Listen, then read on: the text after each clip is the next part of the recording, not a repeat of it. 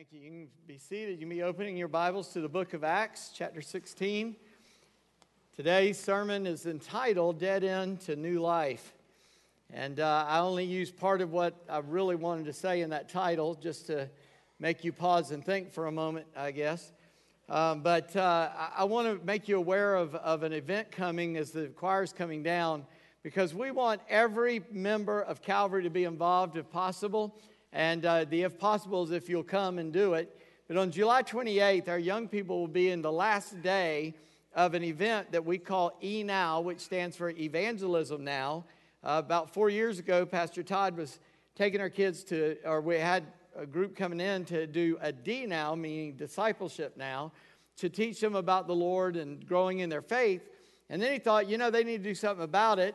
And uh, so he started taking them out like six months later. They do that around January, February. And so in the summer, he would take them out locally to live out their faith by sharing it with other people. And he called it E Now. Very, as he said, very ingenious, don't you think? Um, uh, I, I, love Brother Todd, and they're, they are in, uh, on their way to Puerto Rico. And uh, so, anyway, um, so they've been doing that, and I've been here. This will be my third year here to, to be at, at, at that time. And I was impressed from the very beginning. And some of those kids, they've, uh, they felt a call to missions already, and they're looking at that. And a lot of those guys are going to Puerto Rico this morning. But we, this year, we wanted everybody to get involved. And at first, it was kind of simple. We want the adults to kind of go out with them. And, and I've been telling everybody I was going to use this line, so I'm going to use it right now. We want the adults to go out with them, not to teach them or protect them, but to learn from them. because those kids got it, man. I'm telling you, they're after it. But no, seriously, we do want adults to go and, and cut down the brights on me just a touch. Sorry, my eyes can't take too much of that. Um, and y'all's eyes are, can't take too much of me. So, anyway. so, anyway, uh, so that's on July 28th. And it'll be after church. We're going to have a meal. We're going to go out. We were talking to some leaders yesterday. There were some leaders couldn't be there for many different reasons. Uh, so we're going to keep recruiting leaders to recruit you to do it. And we're going to have a sign up probably by next week if it's not already out there. I don't think we have it th- today. But, uh, but we want you to sign up. If you say, I don't know what I can do, just sign up. It'll be all right. And then we'll figure it out as we go. But we need to know how many people will be showing up. We're just going to go into our community on Sunday afternoon from about 1 to 4, then come back, report on what God has done and, uh, and, and rejoice together in that. So I want to, I want to emphasize that. I'm going to emphasize it every Sunday between now and July 28th. Uh, one of my favorite music groups uh, of, of any day was a Christian group called Petra. They finally disbanded after decades, and but they had a song uh, called. There, uh, the first line was, "There's a higher place to go beyond belief." In other words, belief is good, but then when you put it into practice, that's even better. And so we're going to give you an opportunity to do that and to grow in your own faith. Man, man, this morning, did you hear all those songs we were singing?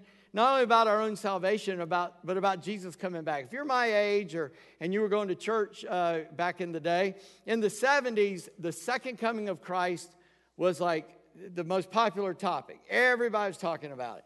And, and I don't agree with what everybody said about everything. One guy said, I don't understand eschatology. That's why I said, that's okay. It's not the end of the world, but Thank you. Uh, eschatology is study of the end of the world. But anyway, in case you don't know, I don't assume everybody knows all those words. But anyway, uh, but, but we were just talking about it. And I tell you, as a teenager in 1976, I became convinced Jesus was going to come back July 4th, 1976. I don't know why, but that, you know, I didn't tell anybody that because the Bible warns against setting a date. But I just was all day. I was, that was only July 4th I was ever kind of depressed about. On the 200th anniversary, I was like, the country's going to fall. Jesus going to come back. You know, I just didn't know. I was 16. Give me a break. But, uh, but we were expecting it. We were expecting Jesus to come out. And, and oh, thank you, Elizabeth, for singing uh, that song this morning. She, she was sang the first Sunday I was ever here. And uh, I, I, always love to hear her sing, but not be, but because she does it with, with belief and feeling and, and her whole heart. You know, Jesus' second coming is closer than it's ever been. Y'all understand that, right? You know, somebody said, well, I hadn't come back in 2,000 years. Well, that's 2,000 good reasons why it could be any time now. uh, and, and we lived as if Jesus was coming back today. Uh, and that's the question it begs for me is, if Jesus, if you knew Jesus were coming back today, what would you do? What would you do differently? If you do anything differently, you're not living as if you expect him to ever come back. And so it begs a question for us when Jesus comes, what will he find us doing? What will we be doing? When, when I was new in ministry as a young, young guy, young person, I got a question a lot. I get a lot of questions, number one, and I don't know the answers to half of them, but, but I get a lot of questions. But the question I got repeatedly asked, so much so that I have a whole like Bible study, discipleship study thing that I wrote up to do on how do I discern or how do I understand and know the will of God in my life? And, and I have to confess, after 40 years in the ministry, I don't get asked that question a lot anymore. And so, as I was looking at this sermon and thinking about it, I thought, why not? Why don't people just walk up to me and go, man, I'm struggling with it. How do you know the will of God? Now, I'm going to help you with that today, I hope, looking at this story. But, but I, I, don't remember the last time someone asked me that question. And I, keep your finger in Acts, but look over at, at James 4, because there's a warning in what James says uh, in James 4. If you don't know where that is, uh, you can kind of go to the very back and start going toward the front. It's, it's, it's close to that. It's right after Hebrews. Uh, after James is 1st, 2nd Peter, then 1st, 2nd, 3rd John, Jude, Revelation. So if you go to Revelation, go that way, you find it. But in James 4, and I'm going to read four verses, and I'm going to do this twice today. This isn't the text we're going to read, but, but in James 4, beginning verse 13, James gives us a warning he says, Come now, you who say, Today or tomorrow we will go into such and such a town and spend a year there and trade and make a profit. Yet you do not know what tomorrow will bring. What is your life? For you are a mist that appears for a little time and then vanishes. Instead, you ought to say, If the Lord wills, we will live and do this or that. As it is, you boast in your arrogance. All such boasting is evil. So whoever knows the right thing to do and fails to do it, for him it is sin. You've heard that one line out of their many funerals that life is just a mist. It appears for a little while and then vanishes away. But we rarely put it into context and think about what James is trying to get us to understand, and that is you don't know you're going to get to supper tonight, much less see a dawn of a new day. And so don't be bragging about it. And notice what James tells us to do say, if the Lord wills and we live, we'll do this. Do you catch his attitude? His attitude is, I don't even know if I'll be here tomorrow, so I'm gonna do everything I can today. But if the Lord wills and I survive another day, then I'm this is my plan. My parents taught me a little bedtime prayer, and I was a kid. You've, you've all heard it. Lord, I lay me, now I lay me down to sleep. I pray the Lord my soul to keep. If I should die before I wake, I pray the Lord my soul to take. Right? Because that's a possibility every night. I, I know I sound weird and warped, uh, but I, I grew up with my dad, so sorry. who, who taught me today was the only day I had. Yesterday's gone. No need to grieve over that because you can't go back and you don't know tomorrow's coming, so you better do everything you can today. And start drilling that in me when I was a very wee lad, uh, very young, uh, sitting up on the bathroom counter while he shaved and he would talk to me. Listen, I don't hear that question, and, and here's why I, I think I don't hear the question how do I know God's will? Is because we don't want to know God's will. That's the only answer to that, right? Why aren't people seeking God's will? Because it costs us, we think, to follow God's will. And it does cost. The Bible says it costs. The Bible, in fact, makes that. We've tried to make Christianity costs less. And so no wonder nobody's getting saved because it does cost something and we lie to people. Oh, come to Jesus, everything will get better. No, you come to Jesus, everything might get worse. Jesus said, in, in this world you will suffer tribulation, but be of good cheer. In me you have peace. And I've overcome the world.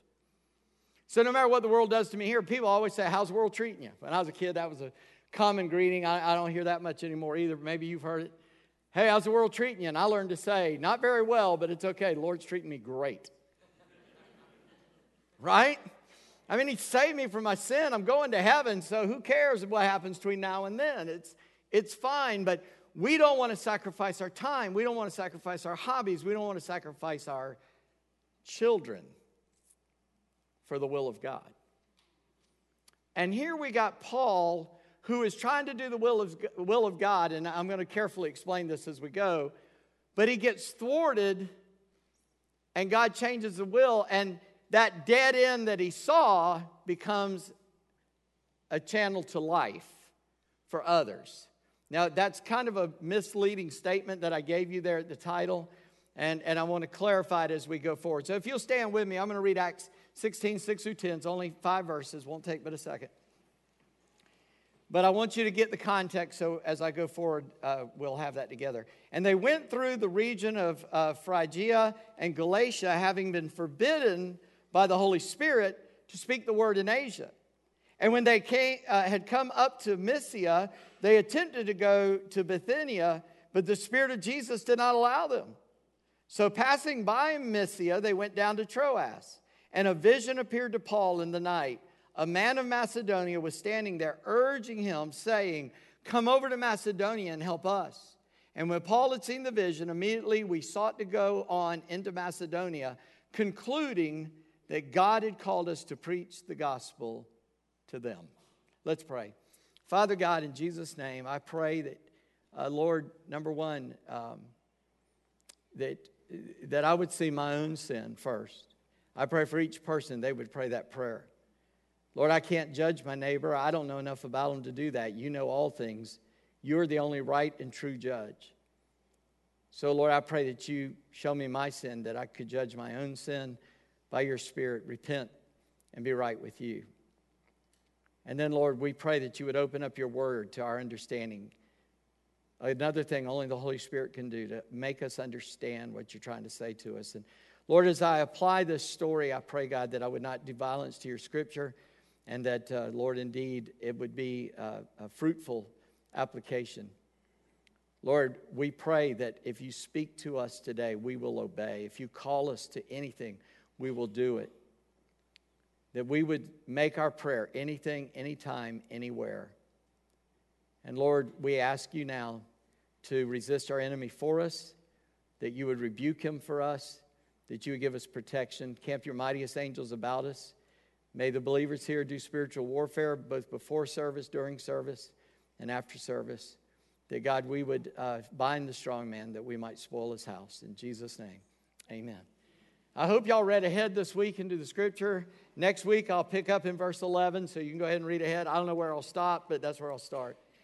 Here, here's, uh, here, here's the statement I want you to take home with you today.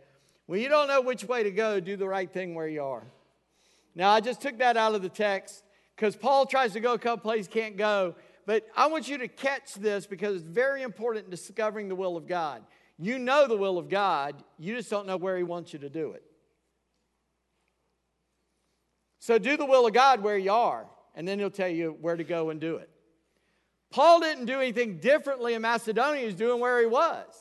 He's like, man, we're preaching, it's great, let's go this way. And he started, and God said, no, no, no, I want you to go that way. Okay, well, let's go over here, we're preaching, we're God, let's go this way. God, no, no, no, no. And then that night, gives him a vision, he goes, oh, okay, is that it? No checking the spirit, and he goes. Now, let me just tell you this text, again, is why you and I are Christians today, because he's crossing over the Med into Europe. It's Greek, it's Greece, I mean, uh, bottom part of Greece, but he's moving now into Europe. There in Israel, I was so fascinated. I, I never thought about this fully till we, my wife and I got to visit Israel. And that is, it touches three continents Europe, Asia, and Africa. And so it's, it is the like uh, almost the center point of all things that have ever happened they kind of center in there. And so here's Paul in the center, and he's trying to go in one direction, might have led him a little further east into the Mid East and further east. And God says, no. And he's going up kind of northernly, going up into Russia. And there, no, no, no, go this way. And as he went in that direction, the gospel starts spreading in that direction. And our ancestors crossed from that section to America. And so you and I sit here. And so I call this everywhere you turn here at the beginning. Have you ever had one of those days everywhere you turn, it just wasn't going right? Oh, yeah, man. Those, those are kind of common, aren't they? I, I remember being in school and this kid came, 8 o'clock breakfast. He sat down in a huff. He was from, he was from Arkansas. And he was like, oh. And he was a great guy, man. We all loved him. We said, What's wrong, man? He said, Man, it's been a long day already. We said, What do you mean? He said, I couldn't find, you know, I didn't have any clean socks. I, I couldn't find two shoes that matched. I'm on academic probation. It's just been a long day already. He just, he was struggling, man. He was just struggling. Some days you have that day and you kind of get that sense. Here's Paul. He's doing what God called him to do, and he can't seem to do it because the Spirit said, Nope, nope, nope, not here, go there. You know, it doesn't tell him where to go. He says, Don't do it here. And he tries to find another, nope, not here. And then finally he gets the direction. And so the first question I want you to answer for yourself is, What does God ask you to do? Now, I mean that when I ask that question, I'm asking in general in your life. Uh, let me come back to that. I've already told you specifically, I know what God wants you to do. He wants you to be in His Word. He wants you to be in prayer. He wants you to be in fellowship with other believers. He wants you doing all the disciplines of the Christian life, attending church, giving, fasting, praying, all those things. Where He wants you to do that, and all that is, is up for grabs. But those are things you ought to be doing all the time, right? And, and, and the best way I can illustrate what I want to say here is with the birth of my children. I had a daughter, then I had another daughter. And, uh, and, and somewhere along the line, Janice got in her mind that I really wanted a son. And we never knew what we are going to have, you know, whether boy or girl. And by the way, those are the only two options. there are not 56 genders, there's two genders and 54 mental disorders that need, need the sanctification of Jesus Christ, by the way. I love those people. They need to know Lord. I'm not being ugly, but you're not going to find north unless you go, that's north, all right? But anyway, so so she is is giving birth to Cameron, and I, you know, modern medicine, I got to be in the room. So anyway, so Cameron is born, and the doctor says it's a girl. This is 22 months after our first daughter was born, and Janice just looks at me, and I'm not, you know, busting her here, but she just looked at me and said, what do you think? And I knew what she meant. It's a girl, it's not a boy. What do you think? And I just knew, knowing they were only two years apart, I said, I think weddings are expensive.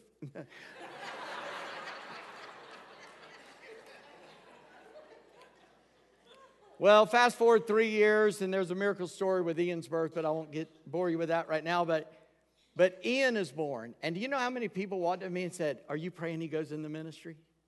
And I said, Yeah, just like Reggie White in the off season. You know, I want to make a million dollars and then preach when he's not playing football or something, you know. But with all three of our children, we not, never tried to push them into ministry. I mean, we figured Janice is a teacher, I'm a pastor. Our kids are going to be warped enough as it is.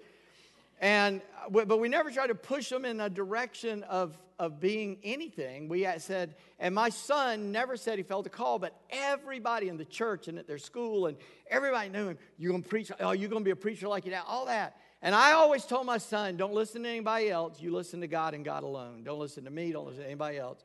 You do what God asks you to do. And so he's always felt like he ought to be in business, something, you know, make money. And uh, at 17, he went on the first mission trip he ever went on, went to Africa.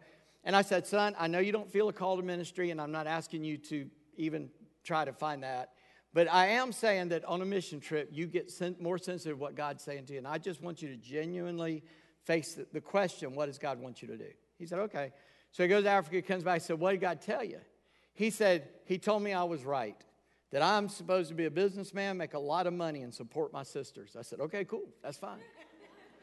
Because God can call you to do anything, but whatever you're doing, you do what God called you to do. Well, that's speaking job wise, but yours to be a witness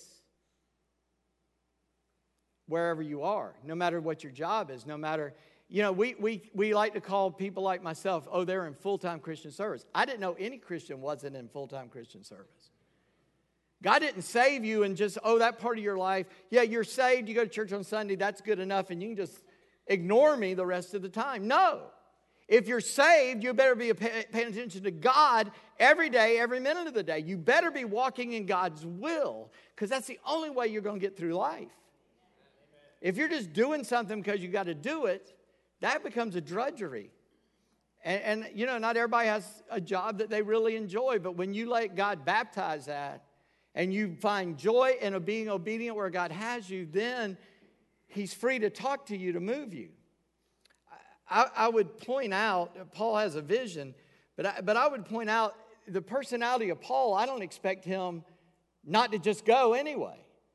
I mean, that's a stubborn dude, right? We know that. He's a strong man. He's like, Lord, I'm going to go here. And he, I call it a check in the spirit. It sounds a lot more plain than that. But Paul feels this God going, no, and he backs up and says, Oh, I'm sorry, what, Lord, you don't want me to go that way. Okay, I'm going to go this way. And as he starts, God says, No, no, no, no, not that way. And he backs up, says, Okay, well, let's sleep on it. And he sleeps on it, and God says, gives him a vision. And he wakes up and says, Hey, guys, this is what I think God told me. Let's see. Okay, let's go. Boom. God doesn't say anything not to go, so he goes that direction. There, there is a check in a spirit, and I just expect first time God said no, Paul goes, ah, that's just bad pizza and go anyway, right? He just would, that's what human Paul would have done. He said, no, I'm going there, and he would have just gone. But he has enough humility. We don't think of humility and Paul sometimes the same breath, but you should. He's got enough humility before God to go, oh, if God says no, I won't go. Because Paul's going to do the same thing anywhere he goes. That is an important principle I want you to get. Wherever you go, do what God tells you to do, where you ought to do it anyway. So in verse 9, Paul has this vision, which we read about. In the middle of the night, he sees this man asking him to come, uh, to come over. And, and by the way, before, before I go to verse 9, in verses 6 through 8, here's the problem why I, I wrote down on my outline, what do you do when plan A doesn't work? And then under that, I wrote, what do you do when plan B doesn't work? Uh, military guys were taught what do you do when your backup to your backup fails? So they got at least a triple backup to everything they do. Because if the first thing doesn't work, you got plan B and then plan C because it always fails. Mr. Murphy always shows up. All plans go out, out uh, you know, go away when the first bullet goes by your head. That's another saying. And so in life, man, you, you make a plan. But here's the de- deal what is your scorecard for success? Paul's scorecard was not to build a church in those other areas. Paul's scorecard is Am I obeying the will of God? I, you, I, I, you got to catch that before we go on to what Paul did do. And that is, God didn't always answer the prayers we pray, He answers the prayers we ought to prayed. Because you're not going to thwart God's will by going out of His will, are you? No. He's got a will, He's, got, he's going to accomplish it. I don't understand how that works. I'm just saying that for us, we got to listen to what God says. And in verse 9, God speaks to Paul in a very specific way. He hears this plea for help, and a plea for help is not always God's call. We get stuff day after day, week after week, month after month. I get people in church and not here so much, but but it just kind of happens, and I get it, I understand it, and it's fine. But there are a lot of good things we could be involved in. If we did everything that we had an opportunity to do, we would never do what God called us to do here.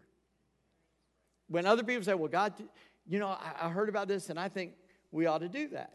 And I would say, Well, I'll pray about it, you know, but I'm not going to just say yes because there's a good opportunity. So God calls Paul in this instance by an opportunity that came to him in a vision at night. Now, I don't believe God does that that much today. I'm not saying he can't do it, but we have God's word and we have some ways to, to understand God's word. But Paul understood that to be a call of God. So here's my point God spoke to Paul in a way Paul understood. Paul had to have checked it out because he tried to go here and he hits the Spirit of God saying no. And so he backs up, no. Uh, Lord, was that vision you? We're going to go this way. And however God stopped him, he doesn't stop him. He goes, okay, because that's what it says in the end. Understanding this to be the will of God, we went. Right? By the way, this is the first time Luke uses the word we in the book of Acts. Before this, it was always they. Now Luke has joined up and he's going with him. And so they follow the will of God. And so I want you to understand because when people did ask me that question, a lot of times as young guys struggling with a call to ministry, and they would say, How do I know when it's the will of God, the call of God? And I always look out and go, I don't know.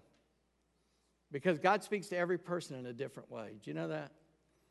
Everybody understands that in a different way. Some of the calls of God in my life, because it's not a one time covers everything call. God calls you, and as you begin to walk in Him like this, He calls you here, then He calls you there, then He calls you there. Paul's life was replete with God saying, Now go here, go there, go here, go there, do this, do that, bringing people into His life. And so He was constantly having to make sure He was following the will of God. So I put up there how to understand the will of God. This comes from Henry, uh, Henry Blackaby, Experiencing God, just to give it uh, the due credit.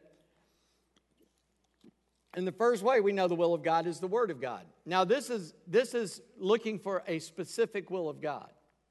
All right? Because the general will of God is that we live like Christians wherever we go. We'll read that in Philippians before we leave today. And so, the first thing is what does God say? Does what I want to do or what I think God wants me to do contradict God's word?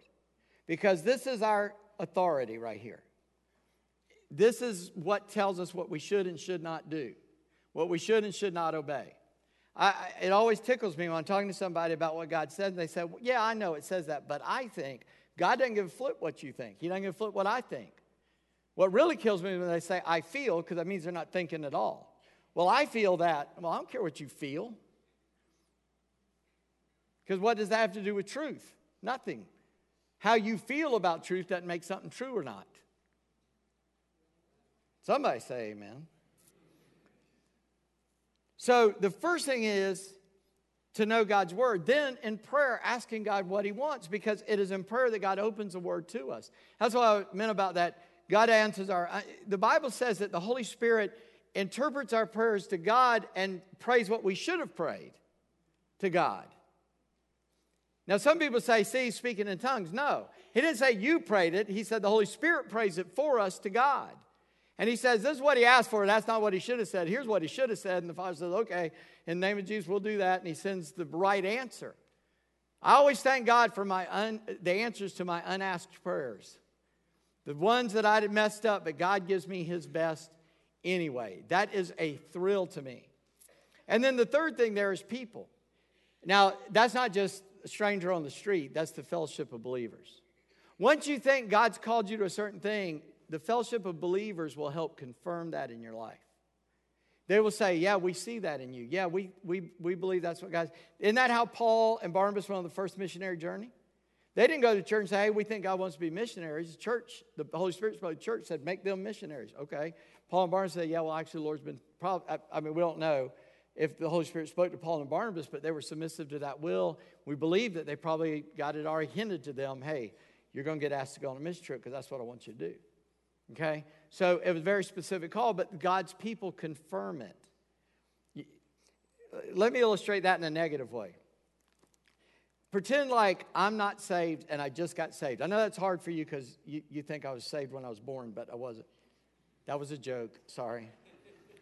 But, but here I am, Stuart, and I just got saved this week. And I go to Pastor Andy and I say, The Lord saved me and I heard this song on Christian radio, and I think God wants me to sing it in church. Number one, that's not true for a couple reasons. Number one, I'm spiritually immature and I will break my neck falling off the stage. Number two, I can't sing a lick. and so, God, speaking through Pastor Andy, would say something along the lines of Brother, I appreciate your enthusiasm that God's just saved you, but I don't believe that's your gift. And so, let's ask God to show you what He does want you to do that you're gifted to do. You follow that? Now, I, I use that, and it might apply to somebody in here, so I apologize, but because that happens a lot, by the way. But people can confirm. I was, I, have told this before, but I was an eight year old boy and I said, God's called me to preach.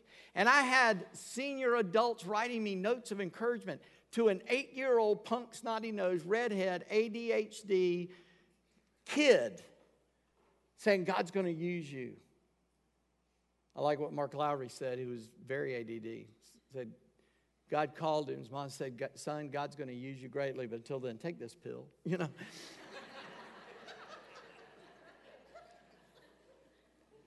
I, it, is unreal to me how God's people have always confirmed what God's call to me is. And then the last thing is, cons- is circumstances.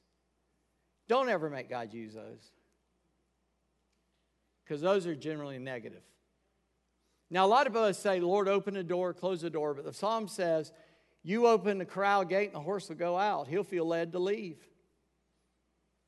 So you got to put a bit and a bridle in his mouth to tell him which way to go. Don't, don't always say, Lord, open the door, I got to go through it. No, the devil might open that door. You don't know. You better know God's will before those doors open is my point. And if you do feel like you need to go through them, go through them in prayer. Because if you will not listen to the will of God, He'll knock you off your horse with a two by four. And your circumstance will suddenly change. And God, when He has to speak through circumstance, that's a harsh lesson. And trust me, that comes out of experience as well. It's easier to steer a moving ship or a moving vehicle. Trouble is, most people want to just sit on their blessed assurance and wait for God to move them. And God's not going to blow you out of the seat. I heard an old preacher say one time, so many people said, Well, I'm just waiting on the Lord to speak to me. Well, He's given us a command. Why do you need a feeling? Go into all the world and preach the gospel. That is for all of us. That's not for me and the missionaries. That's for every person in the sound of my voice that is saved. To go into all the world and preach the gospel. It's the job of the whole church, preach the whole gospel to the whole world. That is our job. And that old preacher said, I, I, I was tempted to just wire the pews. And when I saw that fellow back there, row 10, seat 3, beep, and shocking, you know, whoa, yeah, God spoke to you, brother. but I put up there, everyone is different. And I don't mean that God has something different for everyone, He does, but you will understand the will of God differently than I do and, and knowing what God wants of you. And I will never question how you think God speaks to you unless it's contrary to the Bible. If it's contrary to the Bible, I'll say that's not the Spirit of God, that's the Spirit of Satan, because it doesn't agree with God's word. God will never lead you contrary to his word. And I've heard preachers do it. And I've probably done it too, so I'm not, not saying that haughtily. But then I want you to understand look at verse 10, Paul then steps out in faith. And by the way, I'm not a real big guy on there's four ways to do anything, but that, that's a pretty good list right there to help you know the specific will of God. Get in the Word, get in prayer. God spoke to me through His Word more than once, confirmed by others, and sometimes circumstances. I live with a circumstance that has molded what I do in life. But then Paul just steps out in faith. Once you know the will of God, step out in faith. See what he says there? And when Paul had seen the vision, immediately we sought to go into Macedonia, concluding that God had called us to preach the gospel to them. Notice what they were doing. They're preaching the gospel. They're preaching the gospel where they were. They were going to preach the gospel where they were going, but God said, no, go this way to preach the gospel. But what they did didn't change, just where they did changed it. And so they were immediately obedient. They did not hesitate. They didn't wait. Let me just tell you a couple things real quick. The call is always a call to prepare. It's a call to sharpen your axe. It is a call to get ready to do what God's calling you to. Very seldomly does God call you to do something that you're, especially when you're young, that you're ready to do. It's a call, this is where I'm going to take you. Look back at the salvation of Paul in the book of Acts. i have showed him what he's going to have to suffer for my name. You go help start teaching him and training him. And I will also say that what you are doing now is preparing you for the thing you're supposed to be doing. So if you're not following God now, you're not going to do something later. Do you understand that? If you don't hit home runs at home, you're not going to hit home runs in Africa or Asia or South America or Europe or anywhere else.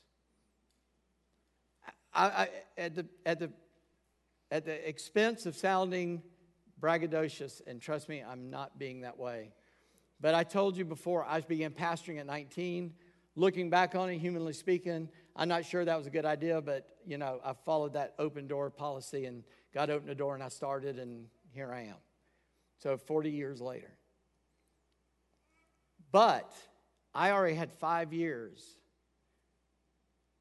of running a bus and a bus ministry and shepherding those kids and making sure they got to church, of singing in the adult choir and the youth choir, of going out teenage soul winning and with the adult soul winning, visiting people, telling them about the Lord.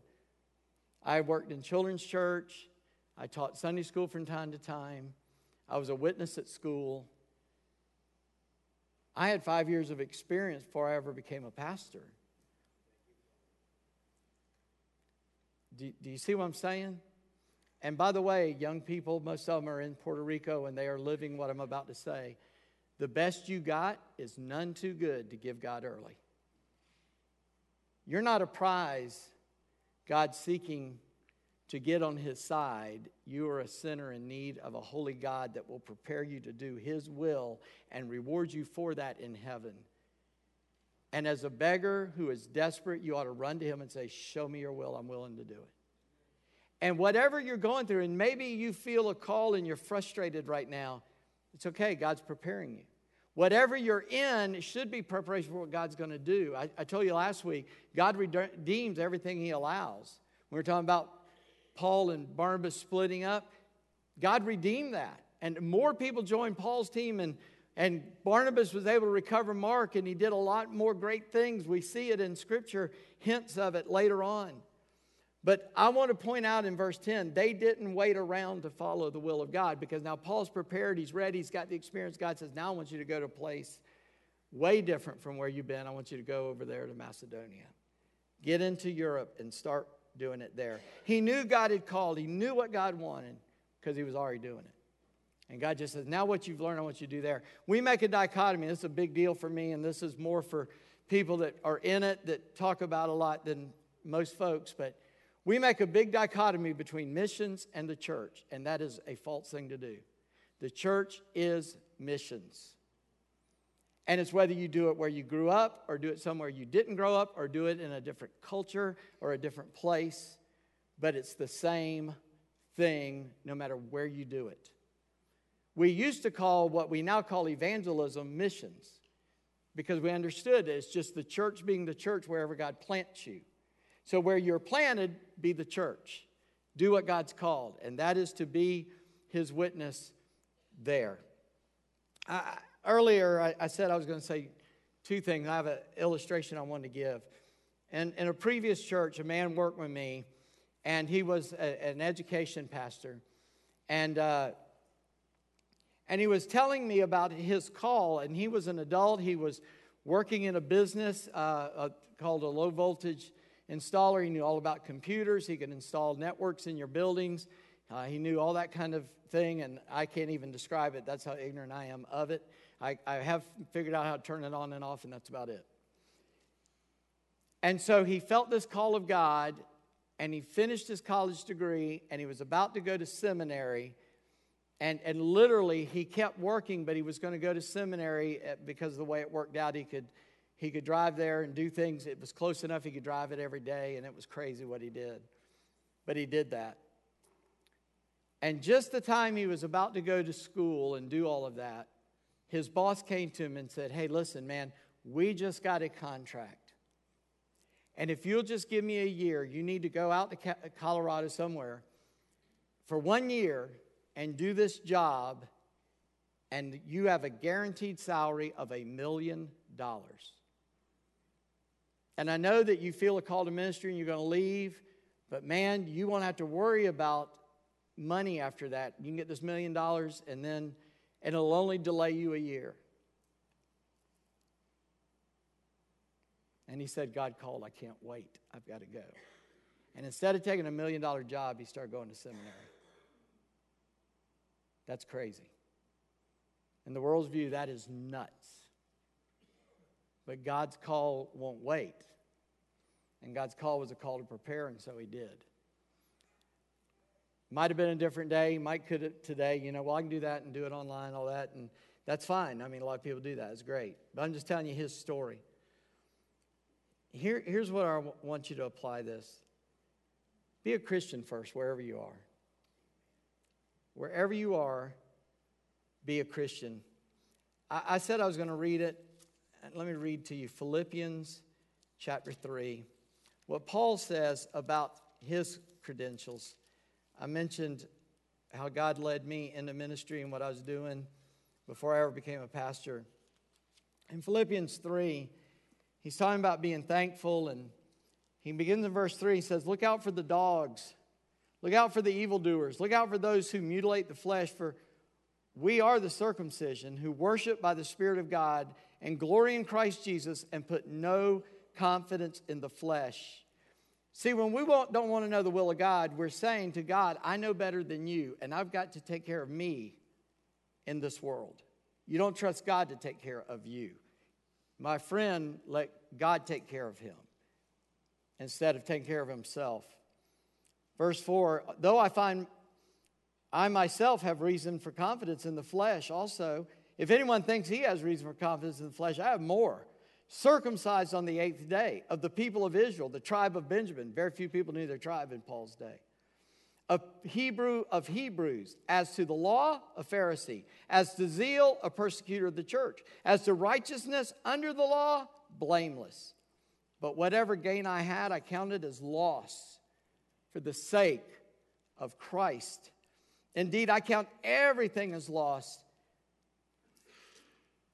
because of the surpassing worth of knowing Christ Jesus my Lord. For his sake, I've suffered the loss of all things and count them as rubbish, as trash.